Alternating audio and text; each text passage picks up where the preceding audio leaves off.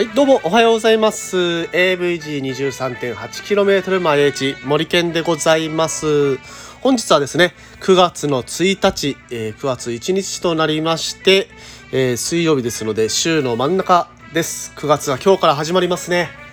ねえ、あのー皆さん8月めちゃくちゃ暑かったと思いますが、9月からね、だんだん秋シーズンに入ってきますので、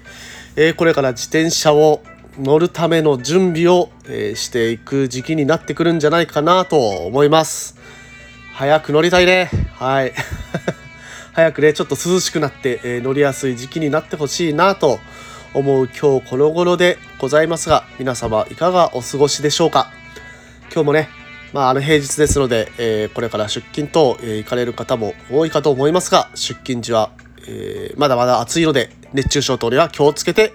え行ってください。ということでですね、えー本日の話題、早速入っていきたいと思います。本日はですね、えー昨日まで、えーハンガーノックですとか、まああのクランク調とか話してきたんですけれども、まあ、今回はまあそれに関連づけて補給食についてちょっと話してみたいなと思っています。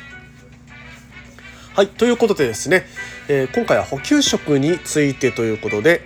まあ補給食ね、いろいろあるんですけれども、まあどういうものを選んだらいいのか、また、えーこういう補給食もあるよというようなことを話していけば、えー話していければいいなと思っています。はい。でまあ補給食ですね。いろいろ種類があるんですけれどもまあ主にまあ3つの種類に分けられるかなと思っています。まず1つ目ジェル系。で2つ目固形食系。で3つ目中間食系、えーこの3つの種類があると思いますでそれぞれどういう系統になるのかと、まあ、どういう分類分けされてるのかというと、まあ、ジェル系はまあ、ジェルなのですぐに体に吸収吸収されて、えーエネルギーに変換されやすいもの。で、え2つ目、固形食系。まあ、あの、バー系ですね。プロテインバー系のものとか、よく最近出回ってますけれども、えー食べやすいもの。あの、片手で持って食べやすいものっていうのが固形食系かなと。で、中間食系。まあ、固形食系の、まあ、ちょっと悪い部分、口の中がパサパサになるっていうところの、えーそこを、ま、カバーする口の中がパサパサにならないような固形食を、まあ、あの中間食系と位置づけさせていただきたいと思っています。はいまあ、ということでですねそれぞれのもの、えーどういう利点と、まあ、あの注意点あるかっていうのをお伝えさせていただきますとまずジェル系ですね、まあ、吸収されやすいっていうのがありますしあとあの携帯に優れるんですね。えーまあ、ジェルの容量も 20g30g とかの中にすごい高カロリーなものあのカロリー、まあ、糖分を含ませたりあとあの足がつりにくいとか、まあ、そういうような効果を持たせるような、えー成分が入っているものが多いです。なのでジェル系はもう小さい容器で携帯しやすいのに、えーめちゃくちゃ軽いのに、えーエネルギーも、えーいろんな成分も入っていて、えー効果が高いと、え速攻効果が得られるというような、えー利点がありますただですねこれは、えー悪い点としては腹持ちが悪いということで、まあ、超長距離を走る場合、まあ、それだけでは難しいよねと。まあ、あのレースやる方はね分かると思うんですけれどもそのレースをやりながらパワージェルとかはねもう何本も何本も、えーこまめに消費していくというような、えー走り方になるかと思いますので、まあ、一人で走る場合はチームじゃなくてですね一人で走る場合はもう背中の中にパワージェルをめっちゃ何本も何本も入れて走ると、えーいうような走り方をされている方もいるかと思います。はいまあ、ジェル系、えー速攻で元気になるけど腹持ちが悪いというところですね。で、次、固形食系、えーカロリーメイトですとか、一本満足、あとはプロテインバーですとか、そういったものが当たりますが、まあ、ここら辺はですね、腹持ちがある程度、えーいいという利点があります。で、あのー片手で持って食べやすいですね。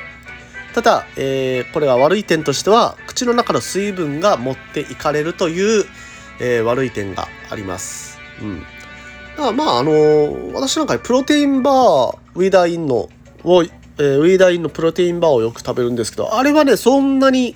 口の中パサパサにならないので私は結構好きですねチョコレート味のやつうん。まああのそういう風に自分に合った、えー、固形食選んでいただくのもいいかなとは思います。固形食はね結構鼻持ちがいいので、えー、100キロぐらいのライドだったら23回ね食べればいいのかなというような、えー、イメージですね。まあ当然あの途中でえー、大休憩食事を入れるというような前提での走り方でという話にはなりますが。はい。ということで、えー、最後中間食系これはまああの私は勝手に中間食っていうふうに呼ばせていただいてるんですけれども固形食だけれども、えー、口の中水分あんまり持っていかれない私は基本的にこういうものを、えー、選んでますね。やっぱりあの水分が持っていかれるのはまた水飲まないといけないとかちょっと面倒くさいので、はい。えー、で、ここに入るものが羊羹。あの、スポーツ羊羹とかも売られてますので、あの、片手でクイッて出せるやつですね。でもやっぱりあのー、結構ね、小豆、えー、のこのあんことかが嫌いな方っていうのが多いので、まあ、冬だったらチョコレートブラックサンダーとかもね、ありなのかなと、ね、思っています。まあ、あと、バナナですとか、えー、これも、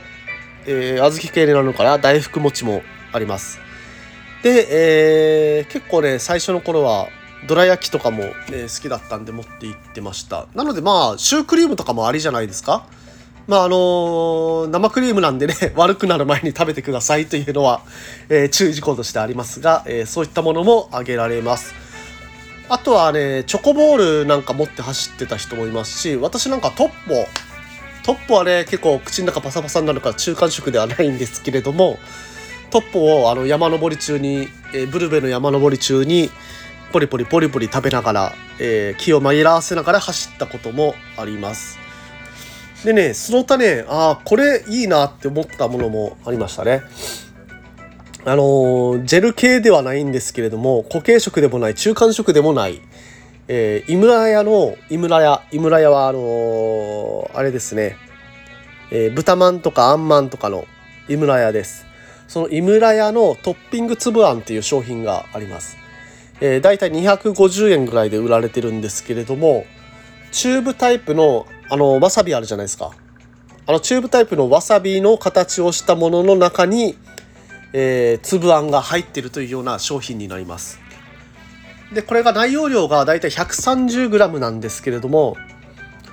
えっ、ー、とですね、これ 130g 全部消費したら、これ500キロカロリーぐらいになるんですよ。めっちゃくちゃ、